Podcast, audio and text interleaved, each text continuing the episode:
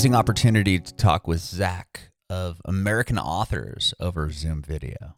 Zach was born in Los Angeles, but raised between L A and Minneapolis. He talks about that and how he got into music. He was big into theater, choir, songwriting, was in bands very early. Sixth grade, I think, was his first band. Didn't start doing singer-songwriter stuff until ninth grade, but always involved in music. He went to Berklee School of Music for Voice.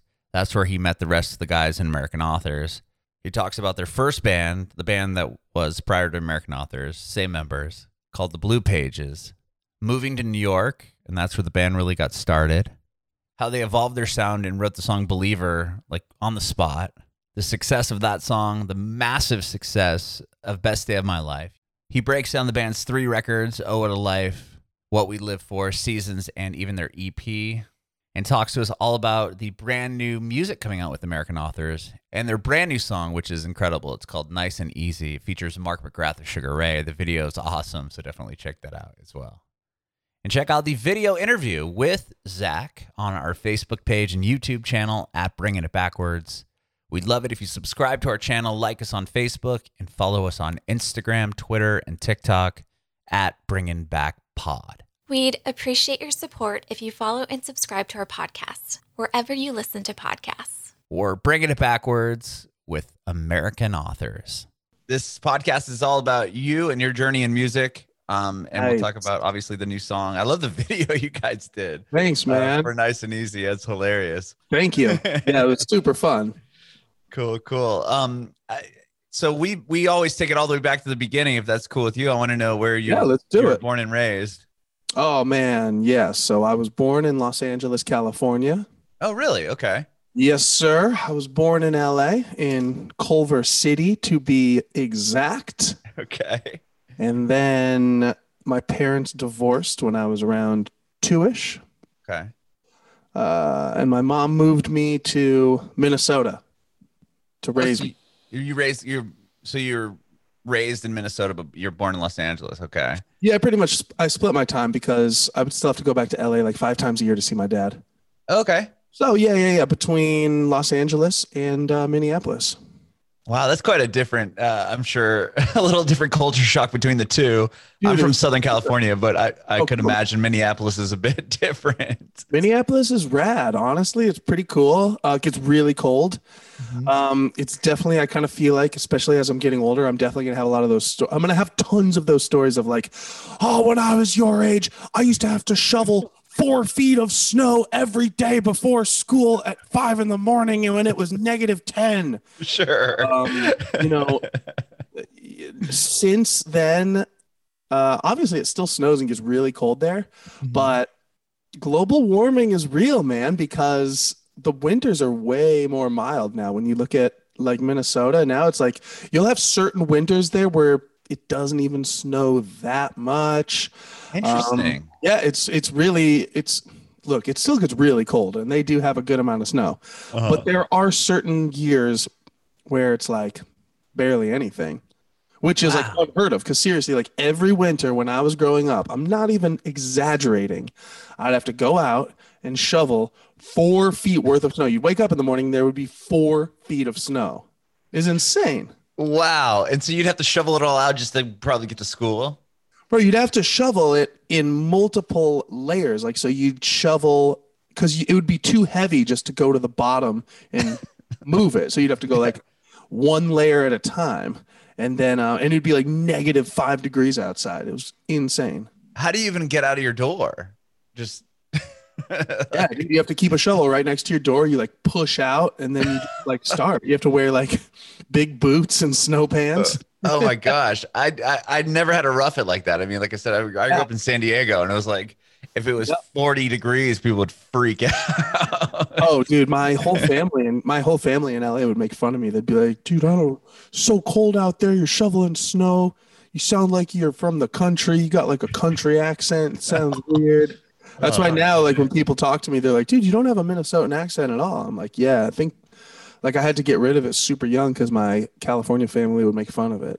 Oh, but then man. when I, um, it's pretty cool because I'm, I'm, I feel really fortunate because Authors does pretty well in the Twin Cities. So, oh, we get to, like, tour through Minneapolis, like, you know, two to four times a year.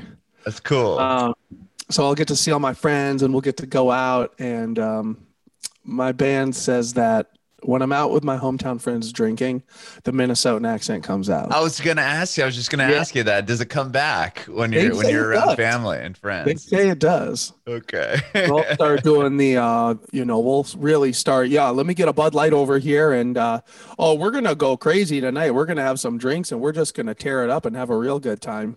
Maybe we'll take a boat out on the lake later and really just have a party.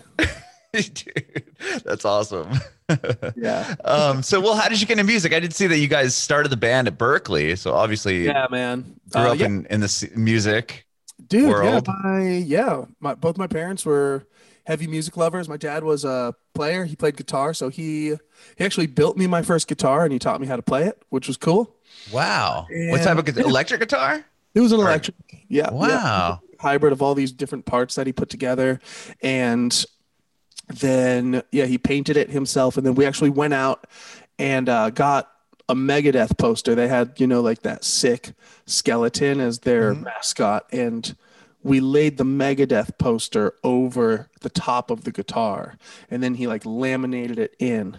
So I don't really do you have it? Yeah, I do have it. I don't okay. think it's at this house, but that's I'm so, glad that you still kept it. That's cool. I, yes I do have it. um I don't think it really plays, but it's dope looking.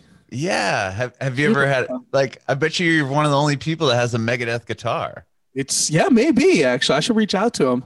I you should. should. The Megadeth guitar. I have this cool old picture of me when I was, like, um, I don't know, maybe like six or seven years old holding the Megadeth guitar. It's very cute. That's cool. So, so, so dad taught you how to play? Dad taught me how to play. That okay. was pretty much it. Never took any lessons outside of my dad. And then, yeah, man, just started playing in bands in like seventh grade, like middle school time. And then once I got into high school, you know, kept doing the band thing, but then did a lot of theater, uh, musical theater, a lot of choir stuff. And it just kind of kept evolving and taking over my life. And I would, um, I would slowly pick up like musicals around Minneapolis and then playing in different bands at the same time. So I would like pick up more of that, and then I would start dropping classes in high school. Um, so it'd be like I was really into knowing what the bare minimum that I could take in high school was to graduate. Okay. Um, yeah. So you so could work like, on your extracurriculars. Uh, yeah, I wouldn't even work on extracurriculars. Just be like, cool, let's just start weeding out classes. So it was like, okay, well, you're cool. obviously doing the theater. So oh yeah, I guess that's extracurricular. So I mean, that kind of extracurricular. Yeah, I was doing a lot of that. So I would be doing like, like two plays, at two musicals at a time usually. Wow. Then I had two bands going, and you know, so that was a good amount of stuff to keep me busy. Yeah, I guess that's it. And then I had like, like a small group choir that would perform at like restaurants. So that's extracurricular. Oh, that's cool. Um, Yeah, yeah. The point uh, where, tell me about the group choir. That's fascinating. Choir was cool. I mean, I did the main choir in in the high school, mm-hmm. and then I excelled pretty quickly in that. So it was like I got into like the top school choir my sophomore year, and then from there there was like a more I don't know, I guess elite small group choir, which that was extracurricular. So then I did that starting sophomore year as well, and that was super fun, man. We would do like competitions and sing at restaurants and just kind of go around the community and mm-hmm. do whatever. I don't know. When when Normal. did you yeah when did you find out that you could, I mean, obviously you can sing extremely well, uh when did you realize that that was a that was a thing that you like, you could do? Like sixth grade. Okay, maybe sixth grade. I think that was when I started like yeah, like not as much. I kind of like gave up on playing guitar. Um, I would still play, but I stopped focusing on guitar and then started moving more into like, oh, like I can write songs with this. And that was when I did like singer-songwriter vibe. Okay, so you started writing songs that early on, yeah. sixth grade. Yeah, yeah, yeah, yeah. Wow. Cool. Yeah. So and would you play, like, did you go to coffee shops or anything where your mom or dad take you out to oh, yeah. do that yeah, stuff? Yeah, dude. I did a bunch of that. I did more of it starting in ninth grade.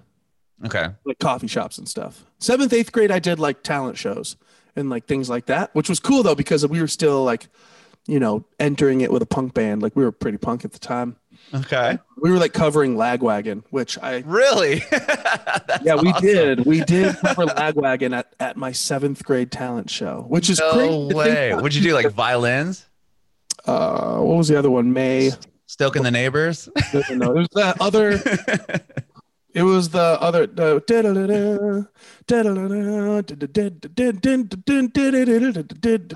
Uh, I know what you're talking. I can't think of the name of it. May sixteenth. May sixteenth. Yes. There you go. This one.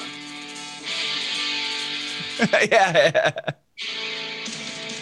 Which is crazy because I'm not like super young. I'm thirty-four. So I was covering that song it, when I was in seventh grade, which is funny because it dates how old that song is, I guess.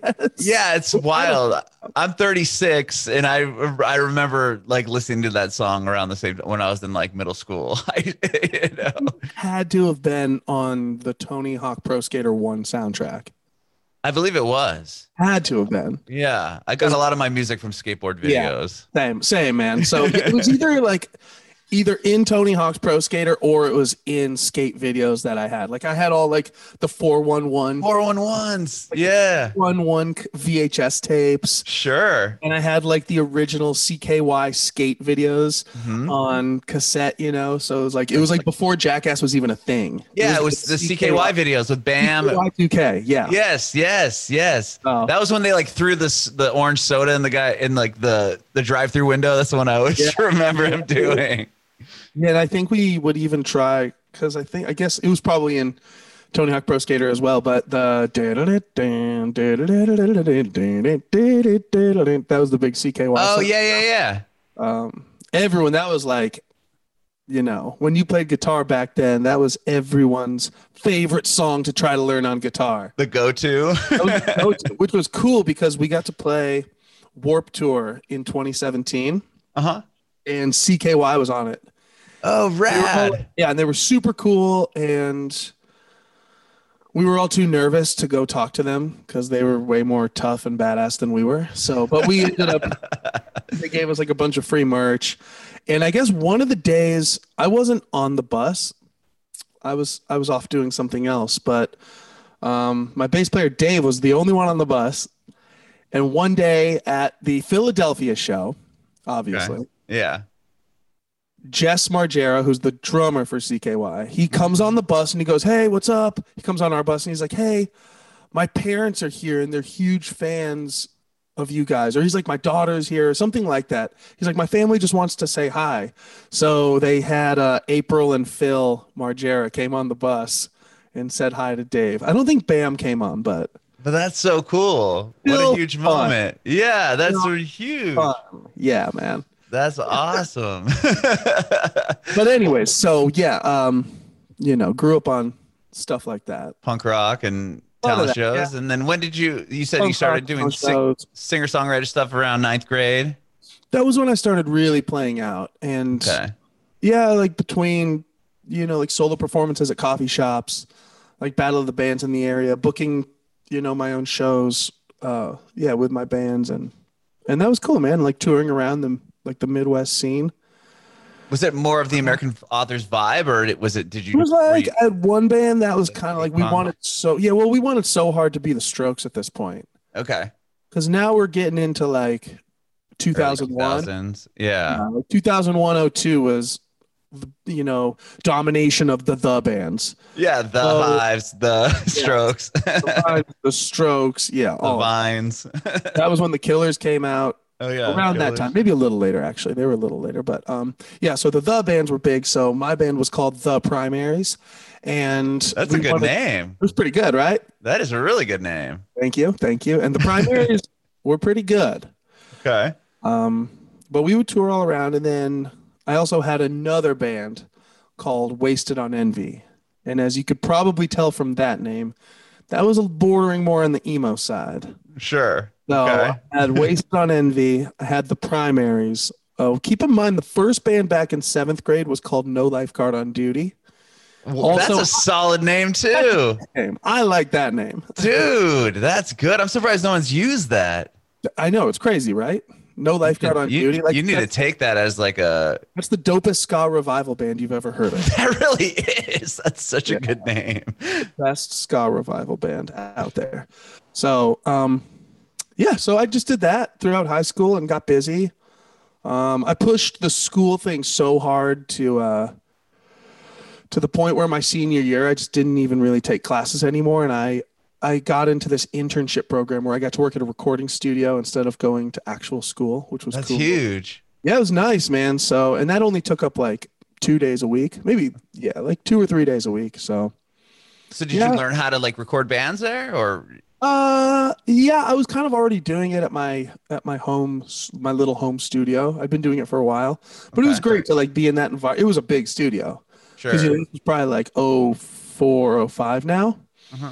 So it's like, I mean, this was a big, fat studio, you know, massive boards and stuff. So it was a lot of information to take in, but it was great to be around it. We did a lot of um, like sounds, like the music and the sound effects for movie trailers. Really? Yeah. Yeah. Yeah. For like commercial work. Uh-huh. So, but it was great to be around that. And then I only really applied. It was like, go to college for, because Minnesota's a big college, you know, like mm-hmm. you go to school, like at least where I was, if you live in my community, it's like you're going to college. That was like, no questions asked. There was like no questions asked. It's like, even if you can't afford college, which I couldn't, it's like you figure out how to go. Okay. So, um, so did you, so Berklee, was that the, the one school that you that was really it. wanted to go to? Was that the only one you applied for? Or? The only one I applied to. Oh, wow. So I, I, it was, I made the decision because it was between, I knew I was either going to do theater or like music, like band stuff. Okay. And I chose band stuff, and I was going to go to the music school in Minneapolis at the time. There was like a university. I don't think, I don't even think it's there anymore actually now, but there was a university out there called McNally Smith, mm-hmm. which was doing some cool stuff that I was going to go to. And uh, Berklee was kind of the long shot one, but I applied and I got in. So I figured out a way, I finagled some money mm-hmm. and figured out a way to go. And did you go in as a, in for theater, or did you go in as a singer? No, I, yeah, just singing. Okay. Like rock, like rock band, singing, rock stuff. I really just went to find a band, like to find other musicians to start a band. That was really the reason. Okay. So, did you get in as, did you have to do an audition, like a vocal audition? Um, yeah, yeah. You have to audition uh, and you have to, you know, send all your demos and all your crap and videos and all that stuff. And it was cool, man. I went, I went for like one full-time semester. I liked it. I started going part-time because I couldn't afford full-time. Mm-hmm. Um, and then met the guys in Authors, and then we started touring super heavily, just like put, like putting it together ourselves. Like we weren't getting like massive tours or anything, but like, you know, we were all pretty like-minded, and we started writing music and, you know, saved up money to buy a van, saved up money to record an E P. And then we booked our own shows and would just kind of, you know, we were in Boston now at this point, and mm-hmm. um, just started touring around New England. New England was rad because it was really easy to hit a bunch of different territories really, really quickly. So it's like, Cause you you're in, yeah, you're in kind of a, you're like two hours away from, you know, all these major cities. Mm-hmm. So we would just, yeah, kind of like weekend warrior it, um, whatever. So, and then dude, we did that for a long time. Yeah. You guys were the Blue Pages at this point. Yeah. We were the Blue Pages, and dude, it was seriously just like constant. Um, yeah. Like, so I only really did a few semesters at Berklee and dropped out just to focus on the Blue Pages, and we were playing a lot of shows. Mm-hmm. And um, so just between, yeah, writing, recording, networking, booking shows, playing shows, going out, like our biggest thing that we would do. And I think it's uh, always important because all of these things are obviously important when you want to do whatever. But for us, it was so huge for us to book our own tours. That was the grind back then, you know, like the MySpace was big, but like you didn't have as many platforms to really uh, mingle online. Yeah, like reach out to people. Yeah, you couldn't really reach out as well as you can today. So back then it really was about getting in a band and touring. So what we would do, this was our strategy. Okay. Okay. We would go out on MySpace and we would find the bands in the area that were just a little bit bigger than us, right? So we weren't going for like the Fall Out Boys, who were like massive at the time, uh-huh. but we were going out for like the hometown heroes in New England, like the people that were, you know, they could play like a three hundred cap room. Wow. Sure. We, so then we would hit them up and we would not only try to get on shows of theirs, which is, you know, that's an obvious, but what we would do is we would, we would reach out to groups like this and we would say, hey, Uh, we'll book you a tour. Okay. We'll book you a full, like two week, two, like a two week tour, and you'll get all the money. Okay. We'll book you a tour with guarantees and you take all the money, but you have to let us open. And wow. And yeah. So you almost had to like somewhat like tour manage, or not tour manage, but be like your own booking agency. Exactly. And we would do it because these smaller bands didn't have booking agents, you know, like they could crush in these, like, you know, they could crush these smaller shows in a market. Uh-huh. Like they didn't really have that stuff. And so it's like us and our buddy at the time, Jared, we would put this stuff together, and it was huge for us, man, because that's kind of how it got us like, oh, whoa, the Blue Pages do, are, are touring with this group and that group, and they're doing this stuff. So we would put all that together ourselves. Um, how would you, how would you, get these art like these venues to agree to guarantees? I mean, you guys must have had some yeah. business background as well, not only like big guarantees, you know. But we had a couple friends that were helping us, and it, it was they were small guarantees, and the whole thing was we weren't taking any of it. We would just sure. rely on ourselves to be like, okay, cool. Well, once we get to the show, we know we'll be able to hustle our merch, and if we sell X amount of T-shirts, this could be a break-even scenario for us. Mm-hmm. So that was what it was. They weren't high guarantees, but we gave all the guarantee to the bigger band. Got you. Put it all together, and yeah, it was pretty. It was cool, man, because it ended up working out in a way of when you had these bigger artists. You know, these artists would have like small to large record deals, or they would actually have like true management, or they'd be working with bigger people, and then those people would come out to the concerts and see us. So, right. So you were able to put yourselves in front of, in front yeah. of people that could advance the yeah. band. Right. It was more of like, obviously it was fun and experience and building a fan base, but it was also networking with all these people that would be more enticed to go out and see the bigger band. Got you. Yeah. And then obviously that worked out. Like what was the first like yeah. victory there with um, so, the Blue so, Pages? Um, the victory, there were a lot of victories with that because that segued into our New York life. Because okay. once we did a few of those, got a few of those under our belt, we did start talking more with like industry people, like guys that, and girls and just people in general that were working in labels, like labels, booking agents at management companies who were our age. Mm-hmm. And then they would meet us from these shows and they'd be like, oh, these guys are cool. They party and like, they're just like good dudes. So then they would start inviting us out like, hey, there's this industry event this night. It's in New York though. So then we started taking the Fung Wah bus, which is, I think it's, I, I hope it's still around. It's the most rad bus that connects New York to Boston, but you don't have to go to the train station or the bus station. You pick it up on a street corner in Chinatown. And really? It was, yeah. And it was only fifteen bucks each way. And you don't have to, you don't have to book in advance or anything. You just show up, get on, give them fifteen dollars cash call a day. And so, you go from where? Boston to New York? Yeah, we go from Boston to New York, which is like four Whoa. hours.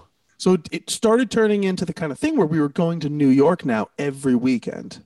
Okay. So that was like the next thing. Okay, we booked these tours. Those were done. Now we're like in with this crowd of these different like lower level execs and all these people that were our age. And they were just now friends of ours. They'd be like, hey, you should come like, you know, Gym Class Heroes is doing an event at this Lower East Side bar with free booze Thursday night. You guys should come. And it'd be like, okay, okay cool. Fung Wah bus, boom, spend the night in New York, crash on a buddy's floor, go back right. to Boston.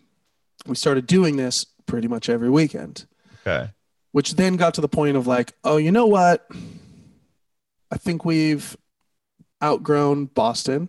We have a lot of things that are bringing us to New York right now. I think we should just make the move there. We were also working with a buddy of ours, um, who was recording us and producing us in New York. Mm-hmm. So we were going a lot to work with him. Um, okay. So shout out Christian Mattis. He's still an incredible producer. He does all the Lovely the Band stuff now. Really? That's awesome. Yeah, yeah. Well, keep in mind, too, like Mitch and Lovely, they were our peers at the time. So when we were, so we were playing, we were, okay, so Mitch of Lovely the Band, he was just going by Mitch E C at the time. Mm-hmm. And the Blue Pages were Mitch E C's backup band. Wow, really? Yeah. So we all came up. So this was getting into this next chapter and this Brooklyn thing. Like we were meeting all these people there. So it's like we were meeting these people that actually worked in the industry business side. Then we were meeting other bands. So we moved to Brooklyn. Great. And aside from, we did play shows, but it was more the networking that I think not only like paid off with great opportunities, but also just, you know, created, you know, forever friendships. I'm mm-hmm. still super close with all these people that I came up with in New York and yeah. Boston. I got Boston friends too, but it's more like the New York people are not only my friends, my everyday friends, but they're my everyday peers. Okay. And yeah. it's, is, and is that what dragged the attention or drew the attention at this point of like Mercury Records and the whole um, American Authors thing happening or not? No, not yet. Okay. We were just like really hitting the scene hard. We were just like out every night. And I think it was just a combination of everything. It was like a combination of like, we'd released a ton of music by that point. Yeah. You had a few E Ps out, right? Under the Blue Pages. The Blue Pages. We'd put up, we put a couple tours together ourselves. We've been playing around a lot. We knew a lot of people in the industry now, just as friends. Mm-hmm. So it was like our name was kind of going around. And then, so here's where it all ties back together, is where one of the tours we put together when we were back in Boston was with a band called Down with Webster. Okay. And they were signed to Motown Records. And the head A and R at Motown Records was Shep Goodman. So Shep Goodman then... in New York, he saw us on the Down with Webster tour. And then he, when we moved to New York, he's like, I'm in New York, we should meet up. And so then he was kind of just like meeting with us. Maybe we'd be a good fit for Motown, but that didn't really come up. And shortly then Motown folded. Mm-hmm. So then Shep was out of a job. So then he went back to producing and writing full-time, which was kind of his first gig before he went into Motown. Okay. So then Shep was like, hey, you know, I'm back to writing and producing full-time. I want you to be the first band that I really develop. Wow. Yeah. So, yeah. So then we did a production deal with Shep. Shep and his partner, Aaron, shout out. And we did a production deal with them. And just started writing and working on stuff. He was kind of like, at some point, he was like, you know, Blue Pages have been around for a really long time, and kind of like everybody in the in the industry kind of knows that name, and I think it's kind of like worn out. So maybe you guys should change your name. So that's where American Authors then came in.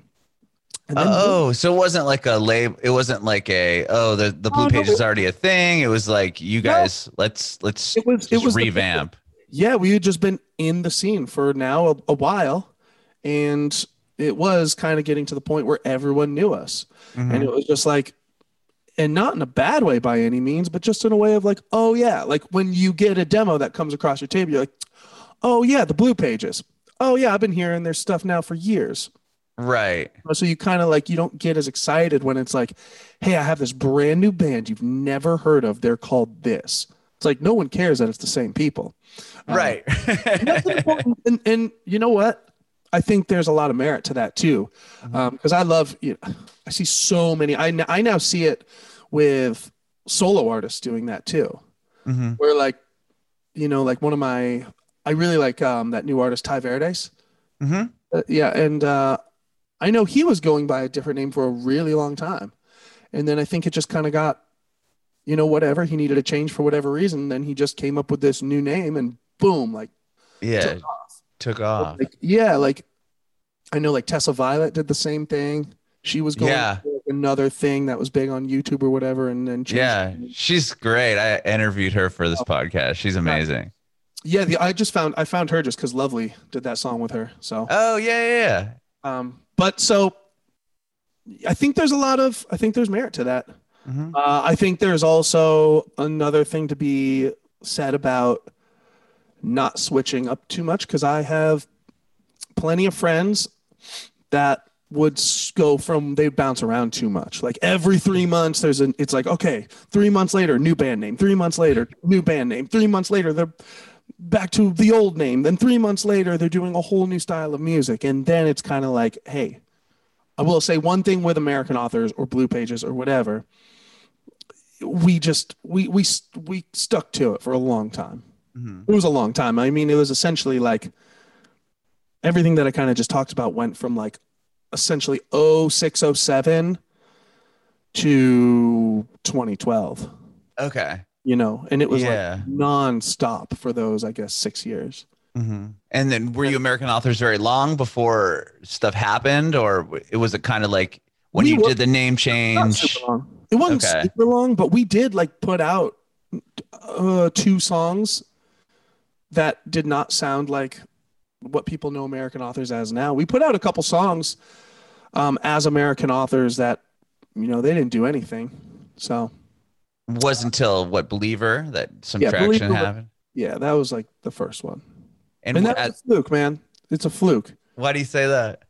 Because it is a hundred percent. It was, we wanted to be at this point. Now we had now gone from like pop rock to kind of like, trying to be like Fall Out Boy, that kind of emo.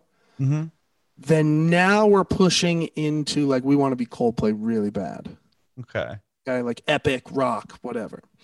So now we want to be Coldplay really bad, and things are kind of dying down. Like we're not, we're kind of feeling the six years, right? So we're not writing every day anymore. Mm-hmm. We're playing like once a month in New York. We're really only going up to write with Shep and Aaron like once a month. Okay. So it's kind of starting to slow, but no one quits because I think we've always just had too much pride to give up on something. So we're still putting in the work when the time comes up and whatever. So we go up and um, we're writing with Shep one day, and Uh, he, we're showing him some songs and he goes, you know, everything that you guys are showing me, it's so sad sounding, man. It's just so slow and sad. Can you just like, you should just, you just got to write a happy song. Just write something happy. And I'm like, all right, Shep, check it out. How about this? And I just pick up a guitar and I play the riff for Believer. And that was just like the first thing that came out. Wow. And he goes, yo, that riff is dope. Like, you should just sing that for the melody. I'm like, oh, okay, cool. And so now I'm just like scatting, like, I'm just a believer. And he goes, yo, did you just say I'm a believer? And I'm like, I don't know. And he's like, yo, that's a dope lyric. Wait, let's keep that. And then from there, we like built out the track and uh, wow. which essentially set up the American Authors sound. Interesting. Wow. So it was just uh, him just kind of suggesting the. They're yeah. like, let's make this a little bit more happy. It was him haunting. It wasn't even let's make whatever you have more happy. It was just like, yo, you guys write too many sad songs. Write something happy for once. Right. So, it was like the first stupid riff that came out. So, um, and then from there, it wasn't even like, oh, yeah, this is the sickest riff ever. It was just like, hey, let's just keep pushing this and let's try something else. And let's put this on it and let's do this, you know. It was just like adding all these little these little elements that were kind of like popping off in the alternative scene at the time. Mm-hmm. Because the because oh. Believer did well on like you guys got on the radio yeah. and and all of that with with with that track. Was that tell yeah, me about great. That experience? That must have been cool to, to hear yourself on the air and and all that. Yeah, Shep sent it out like once we we had like a demo of it, and this is where I think the name change, well, no one would have known the Blue Pages at this point, but the name change was good because American Authors really didn't have anything. So Shep was able to just, um, you know, he hit up his homie at Alt Nation and mm-hmm. he's like, yo, I'm working with this new band. They're called American Authors. Check out this demo that we just did. And uh, Regan was like, Regan at Alt Nation was like, I love mm-hmm. this. You should finish. It wasn't even finished. There was no bridge. And he's like, you got to finish this because I'm going to start playing it next week. So it was like, cool. So we finished the song, got it mixed in like a day, sent it over. And then he's like, yo, you want, you're going to want to release this because I'm going to start spinning this in like heavy rotation. So we were like, cool, we're going to release it. We need another song. And then Best Day was the next song that we wrote, kind of like in a similar way uh-huh. as Believer. And um, we released it as like an A B side, like the next week. So, so the two, yeah, two huge uh, songs. I mean, obviously, yeah. Best and, Day is so big. Yeah, and Best Day was kind of a similar thing where Shep was like, hey, this is pretty cool. Let me send it to my friend who does licensing for like T V and commercials. Okay. And um, Lynn Grossman, shout out, because she got us our very first sync. And it was the Lowe's commercial for Best Day of My Life. And it was like massive. Oh my gosh. Yeah. That's cool. What was it like seeing the commercial, like hearing your song in a commercial? Awesome. And so, yeah, at that point it was like, oh man, now we got like this commercial and then Believer's on the radio. And it's like, wow, this is really, really cool. And then this was all kind of like coming, coming together in like November, December. Uh-huh. So then it was kind of like, all right, guys, everyone's leaving for the holidays, but um, come January, we're going to, you know, be taking some meetings with labels and whatnot. So yeah, we got in and yeah, signed with uh Mercury Island, whatever you want to call it. Yeah. And yeah, it was and cool. Then, and then from there, I mean, obviously, what did you guys, what did they do for you right away? I mean, with the huge sauce um, in the air and, and, and a, it was cool. Obviously a huge song and a commercial, like. Dude, it just snowballed from there. It was like, cool, pushing Believer to alternative radio. We got on, on like our, our first actual tour as American Authors with um, Gold Coast and a silent film. Okay. And yeah, made some lifelong fans, still have some of our greatest fans from that first tour. And then it just, you know, kept snowballing, kept going and going and going. The, the shift really, because for the first like three tours, two or three tours, we were, we were playing Best Day like fourth in the set. You know, really? Believer was like the end. That was like the big closing song because that one was like doing really well at alternative. Mm-hmm. And then we started to see Best Day's numbers just crush everything else. Like it was crushing Believer's numbers, and because it just started getting more and more T V commercials. Like it was getting commercials and placements and movie trailers and all these things. And it was just like, it was becoming so familiar to people in like, sub, like such a subconscious way mm-hmm. uh, that it became something where people started finding the song and buying it. And it just like overtook. And that's when the label made the shift of like, okay, pull Believer, we're going full force ahead with Best Day. Yeah. And then when it crosses over, and I'm from radio, I've done radio yeah. for sixteen years. I mean, when it crosses over to, to you know C H R, it's like a whole different level, right? I mean, when when it leaves alternative and now it's on top forty radio. Yeah, that was big. That was big, man. It was big. It was a it was an interesting decision, and this might be jumping ahead, but I will always. It's one of the things that I'll think about, and I have no. I don't really have any regrets. Mm-hmm. Um, little regrets, but nothing big, nothing major. So this is not a regret, but one of the things that I'll think about was Best Day crossed over to Hot A C and Top forty mm-hmm. very quickly, essentially faster than we had time to really build a core fan base. And for, for people that don't know, Hot A C is a, it's essentially Top forty, mm-hmm. right? Essentially same, very similar. And, and, and those platforms are great because they have a huge listener base. Oh yeah, they're the biggest. Sta- oh, they're huge. Biggest like, stations on in every in every market. Right, the biggest station right. is the Hot A C station. Right, right. Um, and while alternative is much much smaller listener base, what alternative is better known for is building a hardcore fan base, building a, like a very heavy live fan base. So that's why you'll see like.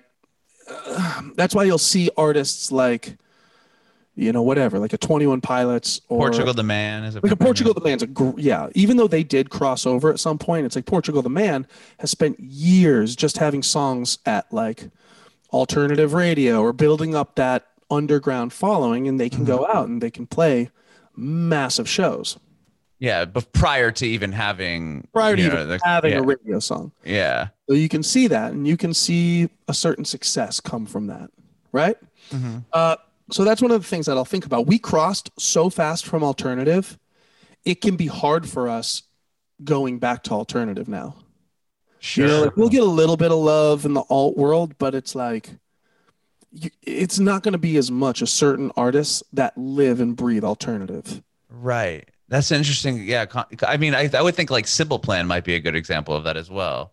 Um, they, yeah, I could see I, that. I mean, they did come over. They were playing on Kiss F M and stuff. And I mean, to oh, go back and try to be like, oh, so, hey, okay, Knock so on totally, K-Rock's Door might be a different story. Right. So, so I would probably say just, I would say another one, one that I know for a fact um, has a similar vibe is like Plain White Tees. Oh, that's a great example. Right. So Plain White Tees just cross so heavily in their heyday. And I've talked with them. I know them quite well at this point. And mm-hmm. it's like, they can't, it's hard for them to go back to alternative, even though that's the thing. It's like now with where radio and music has shifted as a rock band, it, it's like you can really only live. You can really only go into alternative. It's really hard to go into other stuff now because there's it's, everything's so pop focused now. Sure. You know, so it can be a tricky thing for a rock band to be like, well, I have, this is a rock song. This to me, this is an alternative rock song. Mm-hmm. Um, so there's no regret, and, and neither one is better than the other, I would say. But, you know, just for anyone listening that is, is thinking about any sort of branding, it was a life lesson that I learned from it of like, cool, we ditched alternative and that was a decision that we live with now, mm-hmm. which is fine.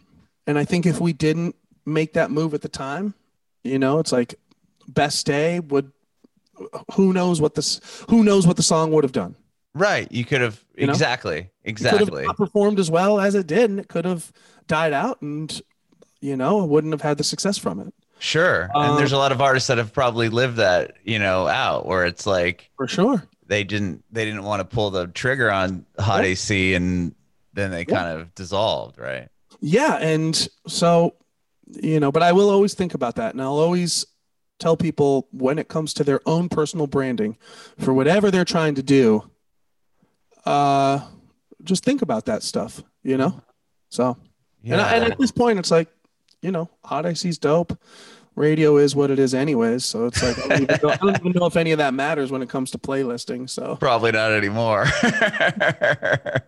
uh, well, tell me about, the, I mean, after having a huge record right out the gate, was it kind of, it was cool, well, man. I it mean, was- It never felt that huge. It grew slowly, you know, it wasn't like an overnight sure hanging kind of thing. It like it moved really slow. We worked it for a long time. Like I think, you know, the song came out in like twenty thirteen and maybe didn't fully hit its comp- like full potential till like twenty fourteen, twenty fifteen, twenty fourteen. Okay. Mid twenty fourteen.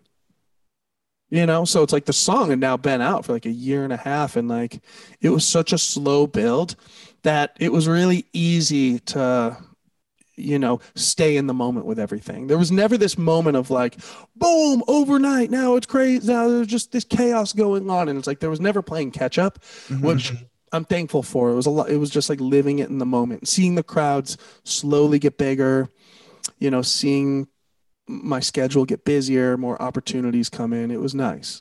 Sure. And, and with it, that, yeah. Was it hard to follow? I mean, having that, did you ever think when you had to put the second record out, like it's always the, you know, the sophomore album, is it, was it like, okay, hard. do we, yeah. Do we, what do we do to, yeah. to follow this up? Like, was that, oh, a- check it out. I'll, I'll fill you in on some insider details. Okay. This is, it's important, you know, um, we did a very, I don't know. Maybe a lot of people do this. I don't know. But so when we went, when we followed the first album, we did it pretty quickly with Go Big or Go Home. Mm-hmm. And, you know, it was kind of like first album had been out for like maybe not even a year. And then we dropped Go Big or Go Home, essentially first single off the sophomore album. Mm-hmm. And it got some syncs. It got some cool stuff. Uh, but we went to radio with it. And it it actually was selling pretty well, and it was doing okay at radio, but because it wasn't performing the same way that Best Day did, mm-hmm. uh, the the label and the team only gave it like a few weeks. They really oh. only like worked it for a few weeks, and they were like, essentially, it was kind of like this thing of like, oh yeah, you know, we got to number twenty or whatever, or whatever, top twenty, but we just don't see the same reaction. So we're going to pull the, we're going to pull the team from this one. Yeah. They wanted like immediate like results. Yeah. Yes. And it was not getting that. Uh-huh. And Best Day didn't get that either. That was, again, right. that worked for a long time. Mm-hmm. So because we saw that, I think we kind of thought like, well, dang, uh, it obviously wasn't working. So maybe people don't want that sound anymore, you know? And, you know, looking back on it now, it's like, oh, there could have, there's a million reasons why it, one, it wasn't necessarily not working. It was just taking longer. Two, that's fine if it wasn't working. Maybe the song was, uh, the song was, I, I'll just say right now, the song was not as good as Best Day. It's like, I personally, when I listen back to it, it's like, I wish I could have changed the verse lyrics to give the chorus more meaning. I could go back and pick that song apart. But at mm-hmm. the time, we we rushed into thinking, oh, people don't want this sound anymore. We need to change our sound. We need to follow up like what Walk the Moon's doing with like the pop, like super pop polished rock. We got to go into that, mm-hmm. which was fine. But again, no regrets. I think there's a lot of great songs off the second album, and a lot of the songs got great swings. And actually, like Born to Run did fairly well. Adult yeah, there's, and, there's a lot of big singles off that record. It was okay. Yeah. yeah, it was not bad at all. So again, no regrets. But when I look at it now, I think we just needed four more go bigs that maybe had the right lyric, or at least a better lyric, or something that connected a little bit more mm-hmm. in that same lane. Sure. So.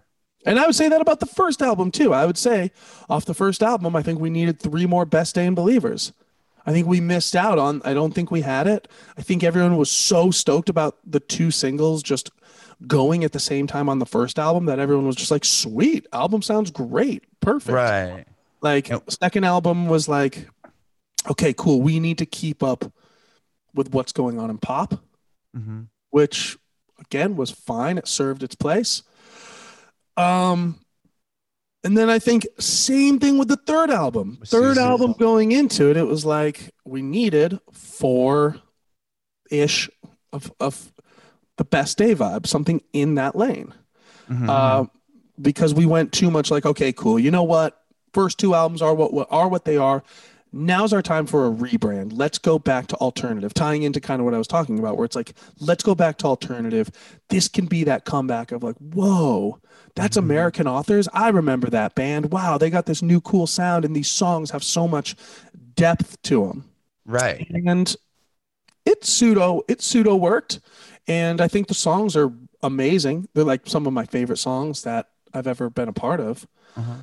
But again, you know, you need the you need the Eminem Ray LaMontagne, where every album has two I'm the Real Slim Shadys on it. Sure. You know, Ray LaMontagne has every album, he's got at least two You Are the Best Thing, the Best Thing Ever, or whatever. You know, he's got like two of them, and the rest of them are like the slowest, saddest songs you've ever heard. Right, right.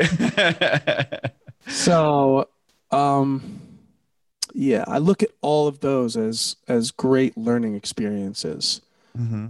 you know, because obviously, yeah, I'll be the first one to say it's like we haven't had anything that's, you know, gotten close to the success of Best Day yet.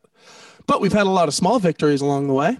And sure. we've had a lot of, you know, a lot of great sync opportunity, a lot of fun collabs, a lot of awesome uh, experiences and opportunities. And um, I think people will not know this about Authors as much as we do because we live it. It's like, we didn't, you know, we've never really had a break. We just kept mm-hmm. going. Like, you know, between, we do a ton of private shows. So between the private shows, doing full-time tours every summer, um, you know, then getting back into the studio, never stopping, to, never stopping the writing process. Yeah, because you guys put out, you know, Microphone and Best I Can. Those were right out the gate in twenty twenty too. Before yeah, people don't know. Oh yeah, so people yeah people would be like, oh man, even like Dave, my bass player, will always say this. He gets so like, we need to be doing more all the time. And I'm fine with that. But it's like, I got to say to him, like, Dave, I don't think you realize this.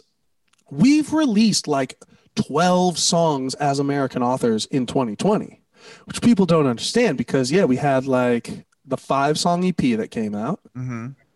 Then we did like five-ish cover songs for the remake of the Valley Girl movie. So we have like these five eighties covers that came out. Oh, really? I didn't know that either. Oh, yeah. A lot of people don't know this. And then we had like remixes from the Counting Down E P. And then it's like, at that point, you're getting into like, I don't know, close, like ten songs. Mm-hmm. So it's like, dude, even in this time, like, you know, we... We've kind of always been releasing stuff, doing shows. Um, I think that's why COVID was, obviously it wasn't nice. I don't like having this new virus around, but for, Amer- for American Authors, it was a, it was nice to have a forced break for us. Because okay. I think if we didn't have the forced break, we would have kept doing things without really taking the time to think and make necessary changes. Mm-hmm. And I don't think it would have been quality. Do you feel like Nice and Easy wouldn't have been what it is if it wasn't for that? It completely would not have been. It would not have been, man. We needed to sit, make changes in this group. Um, you know, we we went down to a trio, mm-hmm. so which has made huge differences. And it gave us time to reflect and then get together as the three of us now. And now we're not on Island Records anymore, which is not a big deal because Island was always very, very cool. There was never any issues of like creative control or anything like that. I'll always say to people, I'll even, I'll even have fights with my bandmates saying like, guys, Island was dope. They let us do whatever we wanted. They gave us money for music videos. They let us make whatever music videos we wanted. Like, they didn't That's really cool. care. So like, it was always fine. Uh, the only difference now is you don't have to talk to anyone for approval for like budgets or ideas on when or how you want to release or what you want to, you know, really do, you know, just on like a business level. Right, because you have now you have total creative control. Yeah, it's like you can write a song this week and release it next week, whatever. Sure. But, you know, so it gave us time to reflect, to sit, take the time. Now it's just the three of us. And for us to go, okay, look, we need to get back to, we do, now we've done this. Now we have three albums and one E P. Mm-hmm. And I think it's really shows a lot of range in those three, which is cool. So now we're at this point where we need to go back to the basics. We need we need to sonically go back to what we know works for this brand. And we're going to do it ourselves. We're going to do it in obviously like a new, cool, fun way. We're not just going to rip our old sound. But let's go back to that. Let's go back to this exciting music, up-tempo, fun, feel good summer jams. We're going to keep the heart in there. We're going to keep, you know, we're going to keep the message alive and, and let's do this in our own way. Mm-hmm. And so I feel like you hit it out of the park with the, with Nice and Easy. Yeah. I'm, I'm so stoked on it, man. And, uh, and, and we have a, we have like a full album that's really in the same lane as Nice and Easy. That's amazing. So well, tell me about how, how'd you, it took time. We had to th- sit and think about it. It's uh-huh. like it's thinking and going, okay, cool. What are we doing? What's going to be genuine and what's going to feel right? And what's going to really play to our strengths as far as T V, commercial, private shows, um, festivals. And then after that, then you can think about quote unquote hits. Right. Yeah. Well, I feel like you have a hit on your hands already. Maybe. Right? Maybe if it's not, I'm stoked on it. So I think that's what it is at this point. Yeah, it's a great song, song, great video. The video's hilarious. I mean, you have Mark McGrath in the song. Like, that's yeah. Tell me about getting him. Like, and everything was just being done ourselves, man. We wrote the song ourselves. We produced the song ourselves. Um, yeah, when when we were listening to it, we were like, dude, how cool would it be? Like, uh, we we had this idea that we wanted to get like our heroes on songs, and like these people that influenced our lives growing up and influenced us musically growing up, right? Um, and we know a lot of these people now because we've done like private shows, NASCAR awards, you know, state fairs, like these weird shows that will bring on a ton of different random artists, mm-hmm. and we play with a lot of these people. So we kind of like have more of these relationships with these, I don't know, like with these like old school cats. Yeah. Well, you've been doing it for a long time. We've been doing it for a long time. Yeah. And you have success. Right. Um, but like we're closer now, like we have closer connections with these kinds of artists than we do with like, I don't know, Drake, you know, it's like, I've never gotten close to a show where Drake's on the bill. So it's like, you know what I mean? Though? Right. It's like, that'd be, a, that'd be an interesting bill. Drake yeah. with opening up with American Authors. I love that. Yeah. At the Clarks County State Fair. Yeah. Right. So it's like, It's like, okay, cool. Um, we have these connections. We're like, yo, let's try to get some legends on. So let's get some people that influenced us. And oh. so this one, we were like, yo, this kind of has like a Sugar Ray vibe. Let's try to get Sugar Ray. So it was just me like, okay, I'm going to make it happen. I'm really going to do this. So I reached out to Sam Hollander, who then put me in touch with Mark because I knew he, I knew they were buds. And then, yeah, sent Mark the song. He responded and he's like, dude, I love this. I want to be a part of it anyway. I had him come over to my home studio. I cut his vocals myself. Wow. Yeah, Matt put it all together, drummer Matt. And that was it, dude. And then it was literally like, because then once we showed that to like our management and stuff, then it was like, yo, this is sick. Let's put this out next in two weeks. And, it, and we could. And then it was like, okay, cool. Let's put it out in two weeks. Okay, cool. I'm going to get my buddies to do the photos. And then I'm going to call my buddy to put together a music video treatment. So that was just like, my homie Chris, he's like a genius, like music video director. He's so good. Oh, it's amazing and, video. And, I, amazing and I'm like, video. Hey, Chris, this is the budget, low budget. I'm like, this is the budget, which is pretty much nothing. But Mark McGrath's going to be in it. What can you put together? And he goes, okay, here's my concept. You're doing a bunch of stuff to relax and it all goes wrong. That's the concept. He's like, that's what I'll do for that budget. And I'm like, great. I trust you. And yeah, dude, we shot the majority of the video at my house, in my yard. Mark came over, you know, we got my girlfriend Bianca to style it all, and she's in the video. And then our our other guitar player Z T, he's in the video. We just like, so it was really just getting our friends and our family to come together and to do it all. And I think that was the really cool. It was a little bit more work than when you're with a label and they kind of just put it all together. But mm-hmm. I think it led just from the from the music, the production, the feature to the video, I think it led for a much more genuine product. Yeah. Yeah. No, it's, it's fun. It's a fun feel good video. The song, it, it's perfect for the song. It's definitely like a, it's, it has the summery vibe. It's like, a, it's, it's all work. It's like, it's perfect for what's out, you know, right now. People yeah, and, need and it. honestly, and, and for me, it feels really good. The whole thing, it just feels good and genuine, and I'm stoked on it. And so, look, I think the song will do what it needs to do.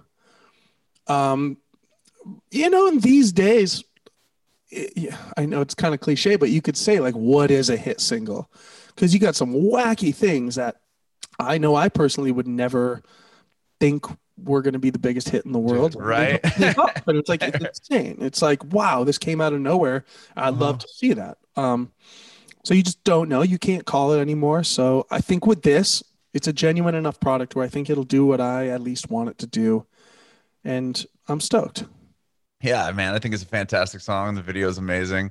I Thanks. love the end with the, the golf scene, the the um oh, good. the the Happy Gilmore swing at the end. Oh, that's yeah, so good. I know, dude. And all that's just like, again, it's so D I Y. Like that was just, because we were talking about the golf scene, like, oh, but it's going to be weird, like going onto a course and like yeah, filming on a course and whatever with no permits. So we just went to the park across the street. Really? Yeah. It was like, I, I was like, actually, I have this huge park. It's actually a cricket field. So that part of the park is a massive cricket field. So it's just huge green with the trees. And it was like, dude, let's just play Perfect. golf there. It's big yeah. enough. You know, it's all enclosed. And then even the water, there's like behind the trees and there's a lake. And then so we could just. Oh, like, that's how you got the scenery hits in the water. Exactly. So he hits He really hits it in this park because the park's big enough. Then we okay. just went to the lake, which is a few steps away, and you just throw the ball in. Okay. Like, wow, it actually looks like a golf course. It did. Like, I would. Looks... I'm shocked that it's not. Yeah, but that's the dude. That's that D I Y, man. No permits, no nothing. Just going out. I love it. I love it. And do you, do you guys have more? Did you record more songs over the course of this the quarantine? Yeah. And are they yeah, all kind of in a similar man. vein? Do you have a new record on the way? Um, you know, it's twenty twenty-one, so not necessarily a new album yet, but we have enough songs for an album for sure. Cool. We got enough songs for a full album. We got some banging more uh, collabs coming, which Amazing. I'm really excited about. They should be out in the next handful of months. Um, yeah, I did a solo album at the beginning of quarantine, which was really fun. So I got what was that, that like? Putting out a yeah, like was it? I didn't put anything out yet. I oh, just. You- But yeah, put it, put it all together. Put it together because at the beginning of quarantine, I was kind of like done with authors, honestly. Like I was just kind of like, you know what? I want to. I need a break from this. I gotta chill. So I think I'm gonna take this time and work on this album, do something, you know, just by myself. Is it totally different than what you're doing with authors? Pretty similar. Oh, it's similar. similar. Okay. It's like a little more, like laid back, beachy vibes. Like a little more, you know, in that vein. Kind of like okay. a little more like, it's a little more like the Ty Verde Surfaces world. Sure. Okay. Mm-hmm. That's amazing. Yep. And do you have a plan for putting it out at some point? Oh, whenever this author stuff cools down. Okay. That'll be it.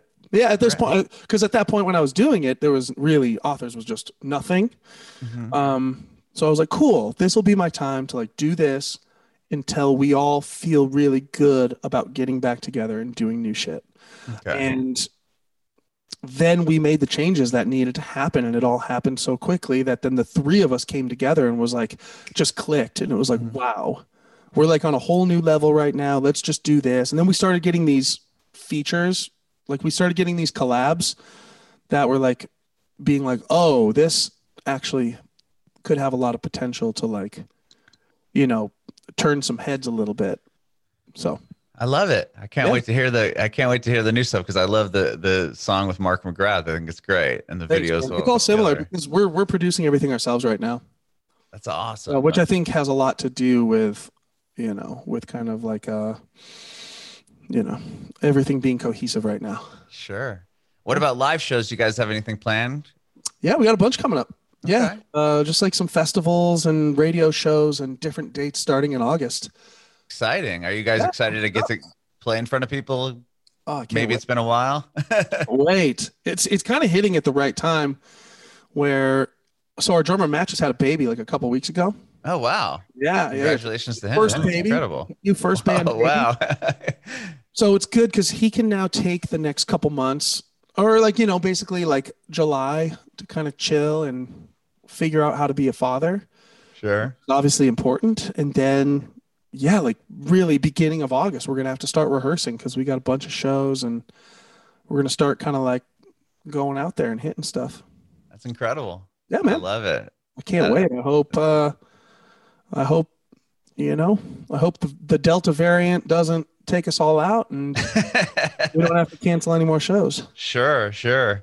Well, Zach, man, thank you so much for doing this. I really appreciate it. You've been awesome. No problem, man. Thank you for having me. I do have one more question for you. Yeah. I know you've been Anything. kind of answering this throughout the whole whole course of this conversation, but do you have any advice for aspiring artists? Yes. Keep working. You got to work hard, man. You got to put in the work. Uh, that's my main thing that I that I tell people. Um, new artists that I'm working with, friends, anyone, I say you got to put in the work. Because if you don't want to put in the work, there's someone else out there who does. So it's like, you got to stay on the grind, no matter what that is. You got to, it's everything. You got to stay up on your social media. You got to play the shows. You got to write songs. And then the writing songs goes into the next thing. You got to be down to collab and try new things. It's not only the idea of keep writing, but it's keep writing in different ways and be open to working with new people who are going to test you and who are going to push you to try new things. Because straight up, if if we were not in the room with Shep that day and he didn't push us to try something completely unheard of for our band especially, we never would have come up with our sound. It was that one day that changed it all. We had a thousand songs that we were writing, and none of them mattered because we ended up just coming up with that one in the moment that this person pushed us to do. So I think that's so important. You know, I, when people say to me, they'll go, no, no, no, I don't need to try that because I know. I know what my sound is. I don't need to try that. I don't need to do that. It's like, dude, if you're Drake, you might not need to, but it's like, other than that, you don't know. I don't know what my sound is tomorrow. It's like, cool, Nice and Easy's out today, but it's like I could write something tomorrow that fully changes, just just, just changes everything.